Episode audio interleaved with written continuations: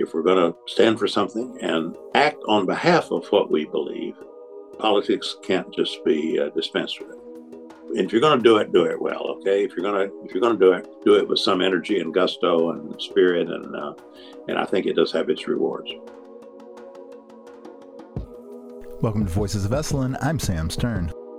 Today, we're honored to be joined by former Congressman David Price, a veteran of American politics, who served North Carolina's 4th Congressional District for over three decades. Price was a Morehead Scholar at the University of North Carolina and a graduate of Yale University, where he received a PhD in political science. In Congress, he was for many years a key member of the House Appropriations Committee and was well known for being able to work both sides of the aisle.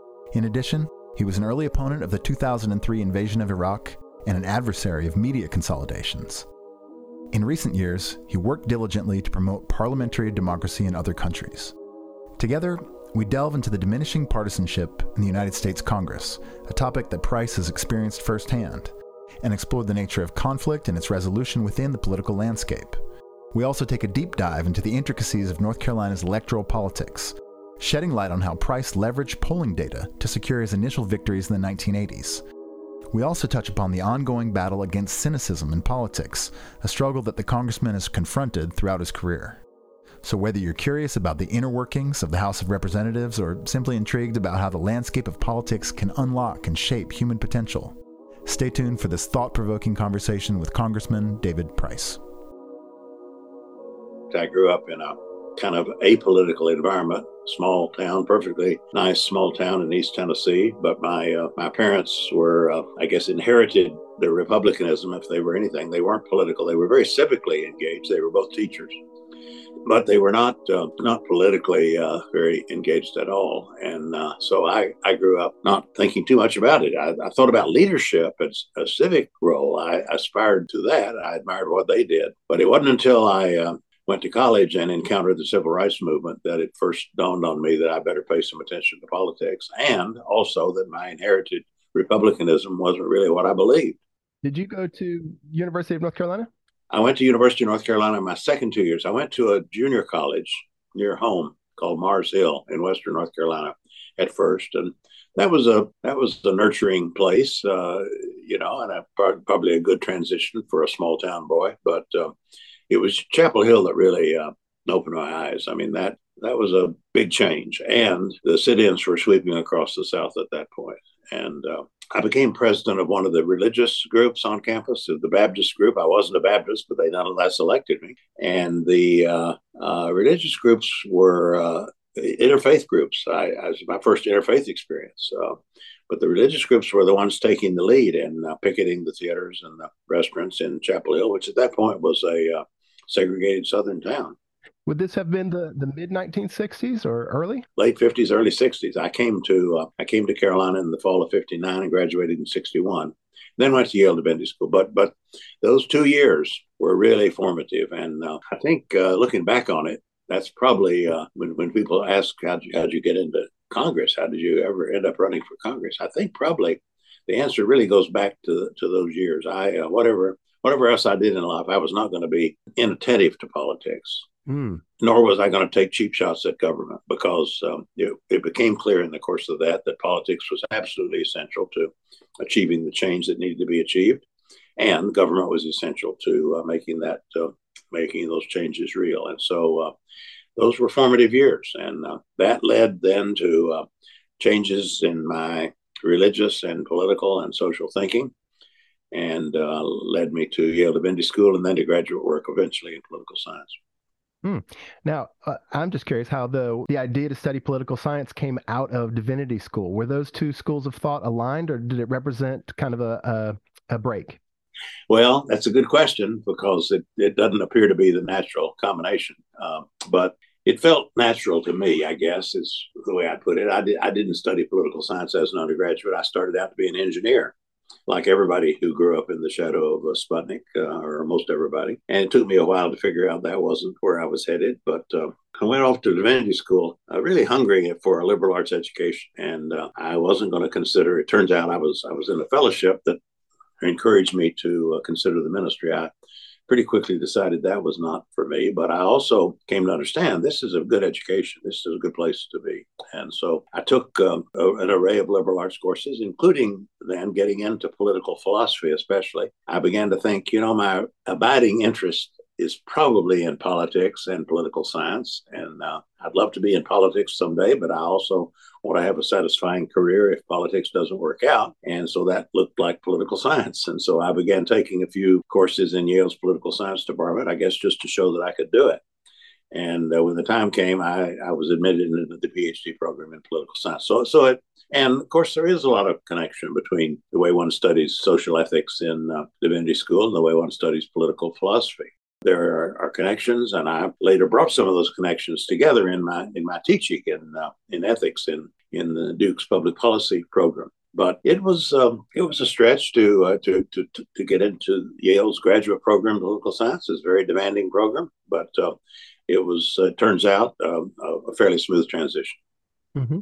And was the transition after um, you finished graduate school? Did you become a, a professor at, at, Duke straight away, or was there sort of other stops along the way? Well, I stayed at Yale a while. Uh, I, I, did not expect to, to be uh, to be asked to stay, but I was, and uh, decided that that was probably a pretty good uh, pretty good thing to do. That uh, I would eventually go somewhere else, but that this was a this was a very rich environment, and uh, and we we had come to like New Haven. My my wife. Uh, by then, I, I was married. We are, we started our family. My wife got herself elected alderman in New Haven uh, in a, on a Reform Democratic ticket, and uh, so we were we were we enjoyed Yale in New Haven and uh, left with some regrets. But when the Duke offer came, uh, you know, five years into that stint at Yale, there wasn't any question in my mind that it was a dream offer and that I should take it because I was being asked to join Duke's political science department with my dissertation advisor at Yale as the chairman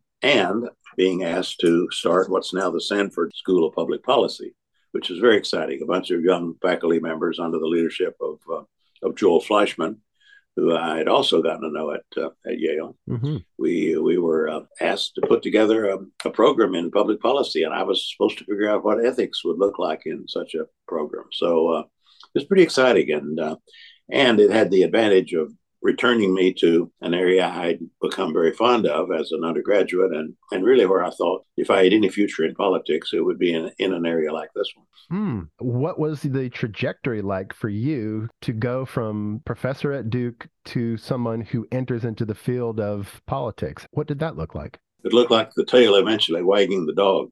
I began taking assignments. I had I had early on been involved in my home state of Tennessee in the last stand of Albert Gore Sr. in the U.S. Senate. So I, I had developed some political experience and some uh, some connections along the, the, way. But in North Carolina, I was asked to take on various political tasks, uh, including then decisive ones were uh, executive director of the Democratic Party in 1980 uh, and then full-time chairman in 84, the year of the Jim Hunt, Jesse Helms uh, epic uh, Senate race. By that time, the tail was pretty well wagging the dog. I was taking these uh, year long assignments, but was very, very deeply involved in North Carolina politics.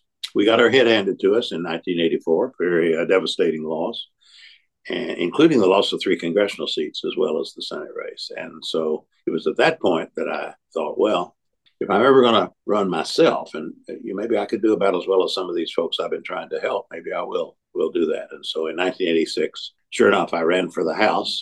And a mere two years later, after those devastating losses, uh, we won my House seat and another House seat, and Terry Sanford won a Senate seat. So pretty quick turnaround, and that's how my political career got launched. During that time, you mentioned the 1984 Senate race between Jim Hunt and, and Jesse Helms, and I, I remember that. That was one of the first elections that I was kind of cognizant of. At that time, how did North Carolina politics skew? Was it a solidly Republican state, or what, what were people anticipating in an election like that? Uh, Jim Hunt was the favorite. The, the state the state had elected by then had elected Republicans and Democrats uh, statewide, but uh, there were still a lot of traditional, regionally based Democrats around, and the national money flowed in, the national attention. Jim Hunt, um, as I said, was the favorite, but um, Jesse Helms was the master of the Scorched Earth TV campaign, and they really did a job on Jim Hunt. And uh, they they put a lot of money on the air, and these ads were devastating. Very clever, I have to say. But still, it was a big, big disappointment. I mean, I had I'd come of age, you know, politically in in this uh, North Carolina environment, and come to think of North Carolina as a different sort of Southern state, and had had real high hopes for for the state as a progressive bellwether, uh, certainly in the region. Turned out Jesse Helms was able to uh, run what we thought was a very demagogic campaign with thinly veiled racial themes, and he won. So it was a major setback. I'd love to hear you talk a little bit about what it was like for you to engage in that first congressional run in 1986. What do you remember from that?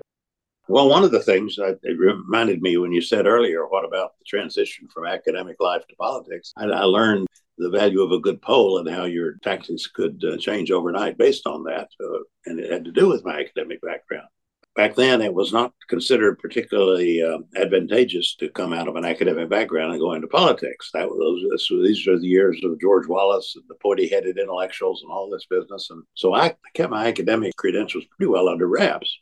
and then, but we did have enough sense to take a poll and uh, found out a couple of things. One was uh, that uh, when when people were asked, "Is teaching and doing research and writing about Congress good preparation for serving in Congress?" As opposed to being a state legislature, which was what my, uh, my primary opponent was. Uh, what do you think about that? And people people thought teaching about Congress was very good preparation. It turned out just as good as being a state legislator. Lesson number one. Lesson number two, what do you think of Duke University? We gave the feeling thermometer question, you know, figuring that Duke here in the land of, um, you know, Tar Heels and Wolfpack wouldn't, wouldn't rank too high. And uh, guess what? Everybody thought a lot of Duke University, it turned out. So, so we went from playing down my academic background to actually shooting an ad at me at the blackboard in the classroom. okay. Turned out uh, the politics were, were a little different than I had thought, and and and to my uh, advantage. It was an adventure that first race. I mean, I uh, I thought you know I'd been state party chairman in a high profile race. I thought, well, I'm pretty well known, and then I just started uh, visiting every uh, church supper, every uh, crossroads barbecue I could find. You know, after a year of this, I found my name recognition, despite all this exposure as party chairman, despite all this work out in the five county district, my name recognition was about 10%. And ju- just how on earth do you ever break out of that? You know, what I what I ended up doing was raising enough money to put a few ads on the air. My media guy wouldn't like hear me say this, but they were kind of home movie type, type ads. And um, the the idea was, aren't you fed up with all the backbiting and all the conflict and all the uh, uh, nastiness of North Carolina politics? We need to we need to make it better. That was basically my my theme, and uh, my, my name recognition tripled. Mm. With with two weeks of a very modest ad buy, my name recognition tripled, and I uh, was on my way to winning that primary. So it was. I've never done anything as hard in my life as raise money in a contested primary with a Republican incumbent. That was not easy. Nor was it easy to keep it all going, keep everybody's morale up. But we uh, of course, were elated by the primary outcome and got a fresh head of steam. So the primary election was not quite as hard, although uh, there again, I was running against a Republican incumbent and uh, managed to uh, prevail. The, the seat had long been held by, by Democrats. Mm. This Republican incumbent had, had ousted uh, Ike Andrews, my, my predecessor, uh, two years before. So it was, we always said, if you're going to get an incumbent, get them their first time out. And that's what we managed to do. Mm, mm-hmm. Interesting. Wow. So, what's life like for uh, a first-term Congressperson going up to Capitol Hill? Well, it's it probably varies depending on your background and what you bring to it, and what you uh, what you what you uh, what your expectations are. I, uh, despite never having had elective office, I I still pretty well knew what to expect. I had been a staff member. I got hired off the street when I was in divinity school, actually, to work for an Alaska senator, and ended up uh, going back there five summers and writing my dissertation out of his office. So I uh, I knew I knew the staff scene pretty well, and I had studied Congress, and I uh, so I kind of knew what I wanted uh, out of uh, my staff. I wanted uh, a lot of initiative, a lot of uh, entrepreneurship, looking for looking for opportunities to to do things. I I understood the value of good constituent service and maintaining solid district operations. So I had a leg up in some ways. Also, uh, a Duke graduate student, I lured him away from his uh, graduate studies, and he became my legislative director. His name is Paul Fellman, and uh, Paul and I cooked up a,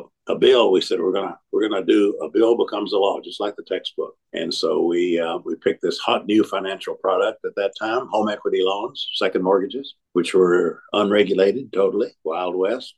We wrote a bill getting some ground rules in place for uh, home equity loans. And with one hour to spare in that Congress, uh, that bill passed. so, so I did have. Um, it, looking back, it was it was a great experience. Mm and kind of confirmed for me that I was suited for this and, and that uh, this is really what I wanted to do. I uh, subsequently lost an election in 94, so I almost didn't get to continue doing it. But fortunately, I, fortunately for me anyway, I had a comeback in 96 and stayed there until now. I want to get to 94 concerning what I perceive as the breakdown of bipartisanship. Would you be able to speak about the state of bipartisanship when you first entered Congress? Yeah, I uh, I, I, welcome the chance to reflect on that because uh, there's no question it's become more more sharply partisan and more polarized. But it, there's also no question that uh, what we saw with Jesse Helms and those Scorched-Earth uh, races, uh, a lot of this had had its origins back then. That, those were the years when, uh, or not long after that, when Rush Limbaugh began holding forth on the radio, and there were some very extreme forces at work, not in control of either party yet, but uh, still races were pretty uh, pretty tough sometimes, and uh, and I certainly was on the receiving end of those. I uh, I remember my uh, my third campaign, not the one I lost, but the one before that. My third campaign, we had had an experience about how much worse things were getting. We had always we developed a kind of playbook for dealing with uh, negative ads, the kind of attacks that we knew were coming, and uh, it basically consisted of calling the opponent out saying, you know, come on, let's uh, let's focus on the issues. Let's not descend into this name calling and so on. And and you know that worked pretty well for a couple of cycles. But then that third campaign, it didn't work. I had a self-funding opponent who was holding me responsible for the savings and loan crisis. He ran ads of me with dollar signs flashing in my eyes, and uh, it turned out uh, people were inclined to believe the worst. So the uh, the old tactics didn't work, and we had to we had to long story, but basically we figured out how to crack the code and and win that election. But it um, it was an indication that that things were getting tougher and that uh, there was more cynical view, public view of, of politics, and so that it was, it was, going to be rough sledding ahead. And then, of course, I, I lost an election in '94, which was uh, tough sledding indeed. That was the Gingrich Revolution, and I ran a they convinced people that crime even though we had a, have always had a very low crime district here, managed to convince people that crime was a big issue that year. And of course, that would be the year that I was running against the Raleigh police chief. So, so I did manage to lose lose that that election. But um, then I came back in '96. So I would say that there's been a uh, a, a, kind of undercurrent of, or not, not always undercurrent, often quite visible, uh, kind of right wing politics that has uh, been very, has thrived on conflict, tried to foment conflict. I mean, that's been a feature of our politics for a long time. Gingrich was the harbinger of it. A lot that lot that flows from Gingrich's rise to House leadership on the Republican side, and then his uh, the kind of campaign he oversaw when he became Speaker having said that, it is it is more divided now.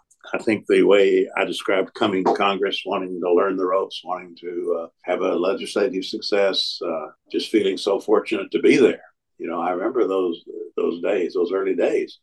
I, I don't know that a lot of a lot of members don't necessarily come with that same perspective now. They uh, have been recruited by the party, funded by the party. They they have a D or an R on their shirt, and they are partisan lawyers.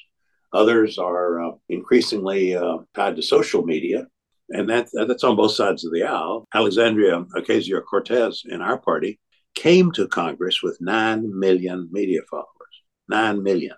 That's more than Nancy, that's four times more than Nancy Pelosi as Speaker ever had. Mm. It, and of course, it's even more prevalent on the Republican side. All, all that you saw that first week of this new Congress with these these guys uh, failing to elect the speaker until what was it, 13 votes or so, 13 ballots. Well, they were raising money. That's what those guys were doing.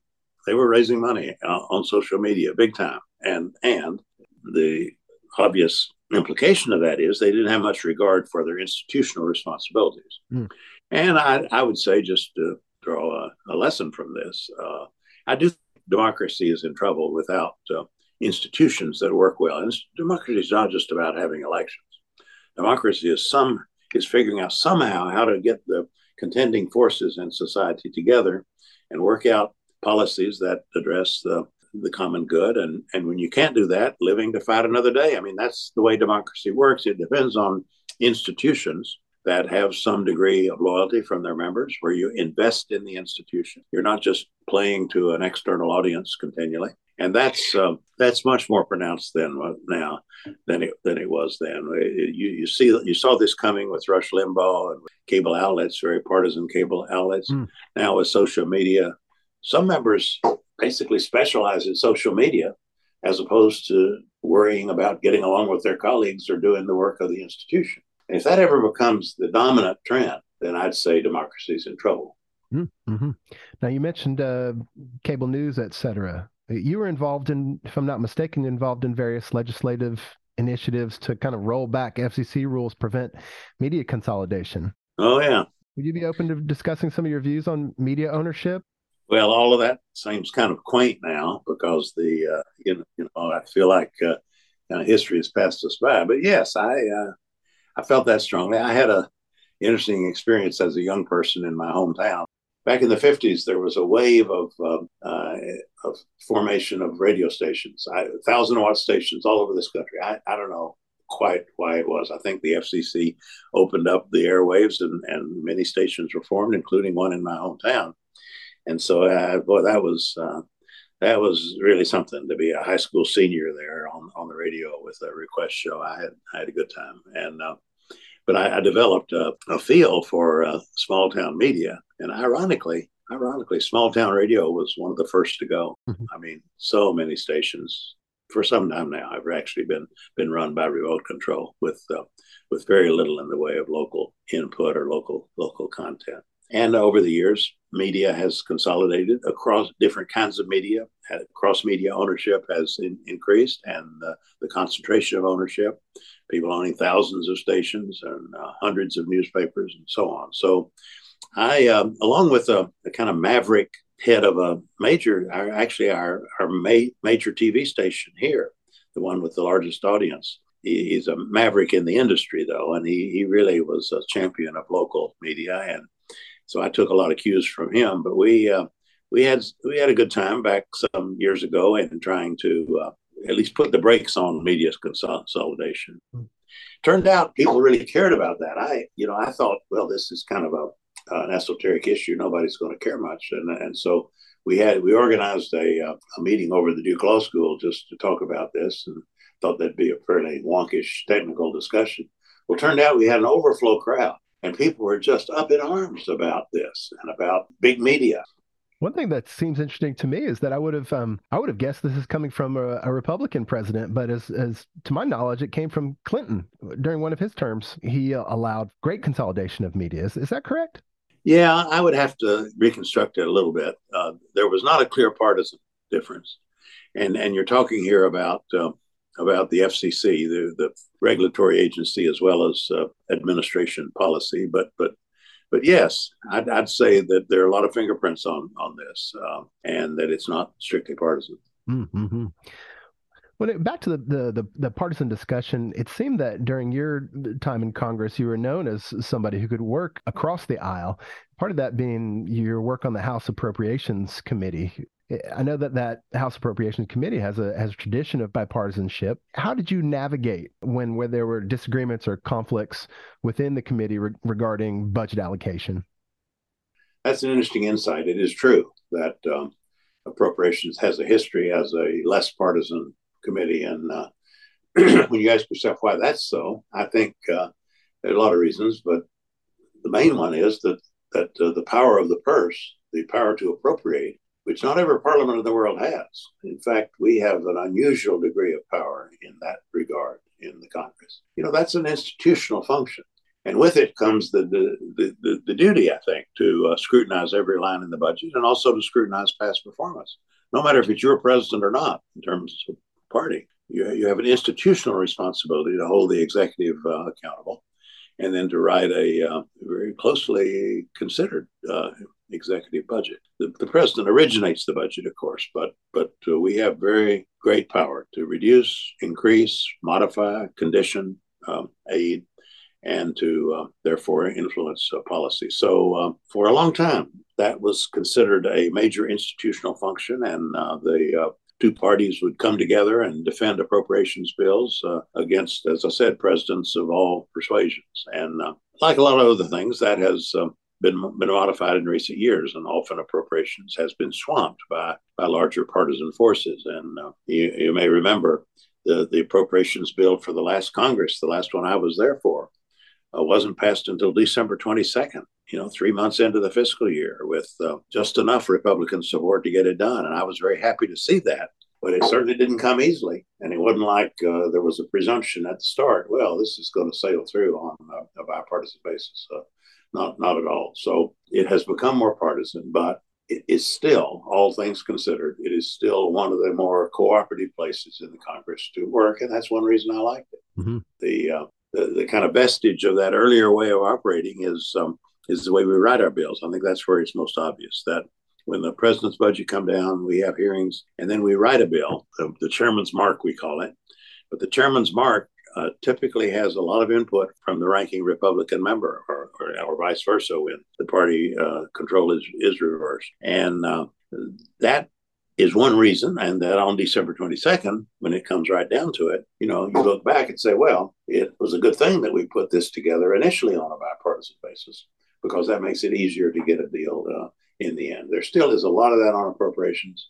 I had very cordial working relationship with my uh, Republican counterpart, Mario Diaz-Balart of Florida, and uh, I think he would say the same about same about me when I was the ranking minority member and he was the chairman. So yes, it's a, it's a, it's a, it's one of the more cooperative places to work. Another, another reason, I guess, is that you're not making absolute policy decisions. You're saying mm. more or less mm. is a lot better than yes or no. Mm. You know, more dollars, fewer dollars. You can compromise more in that realm, maybe, than you can uh, if you're wanting to uh, to to uh, you know take policy in a certain uh, direction.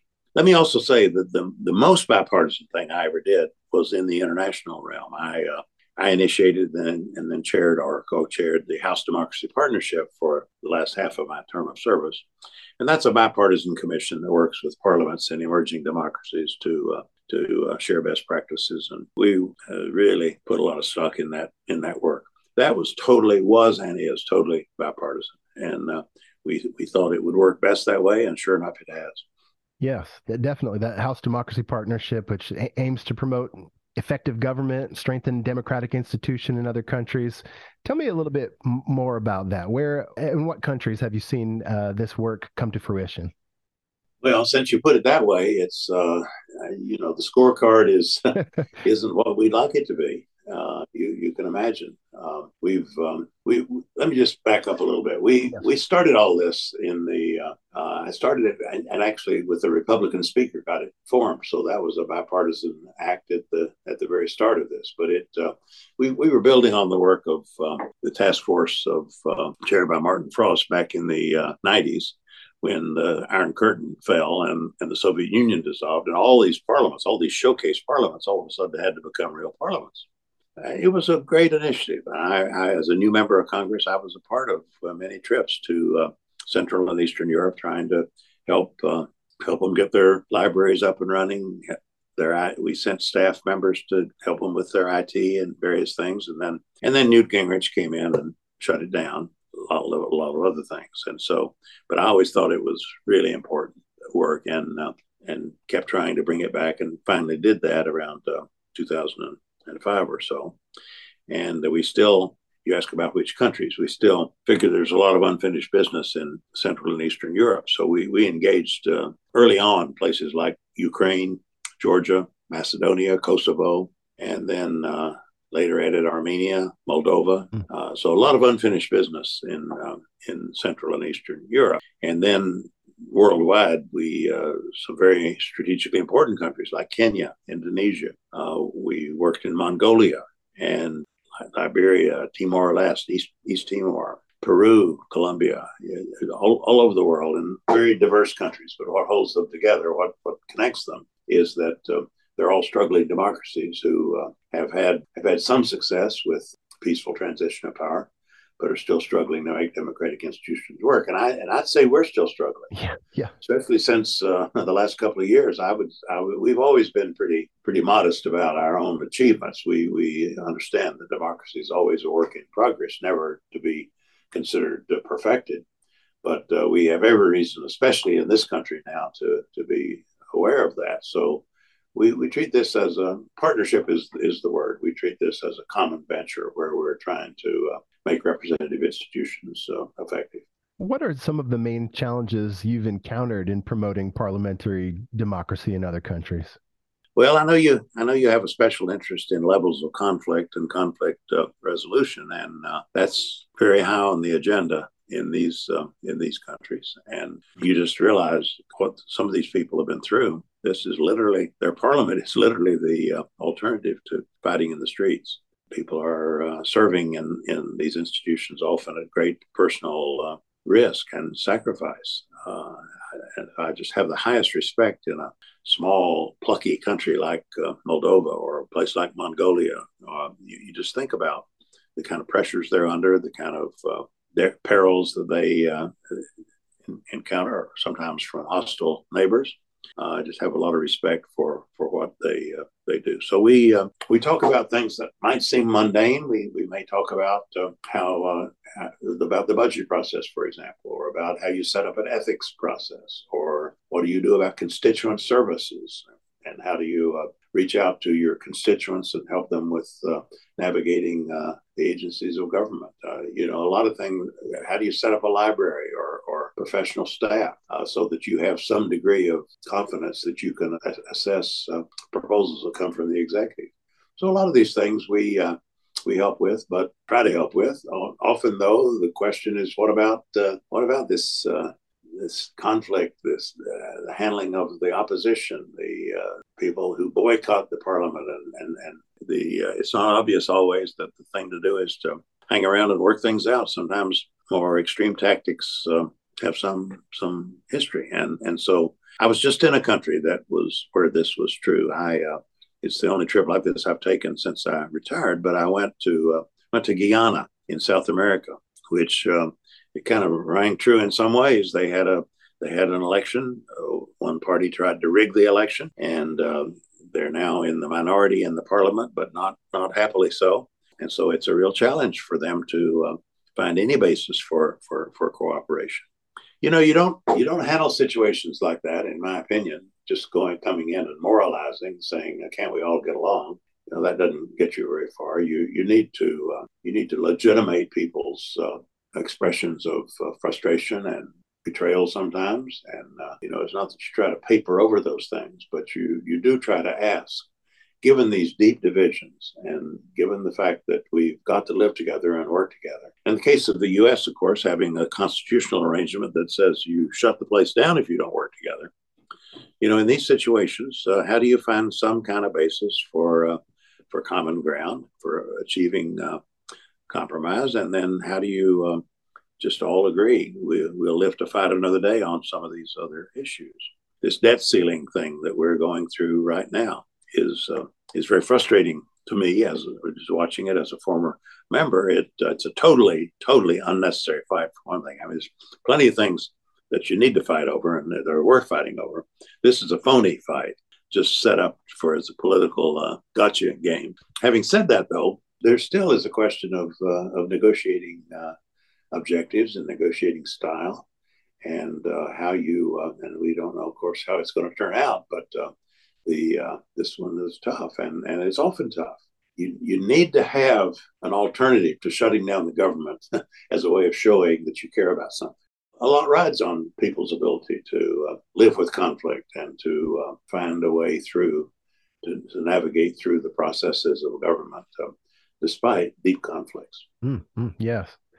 You know, I want to ask you about cynicism. Uh, sometimes when I think about politics in the United States today and, and abroad, some cynicism comes into the picture for me because I, you know, I'm just thinking about gun control, our, our inability to deal with guns in the United States and all these mass shootings and anti-trans bills, which have become so prevalent, so so really pushed forward by the by a Republican agenda. I know that it would be anathema for you to become cynical. And, and my question, I, I suppose, is just how do you avoid becoming cynical as a congressman? It's a good question. How do you?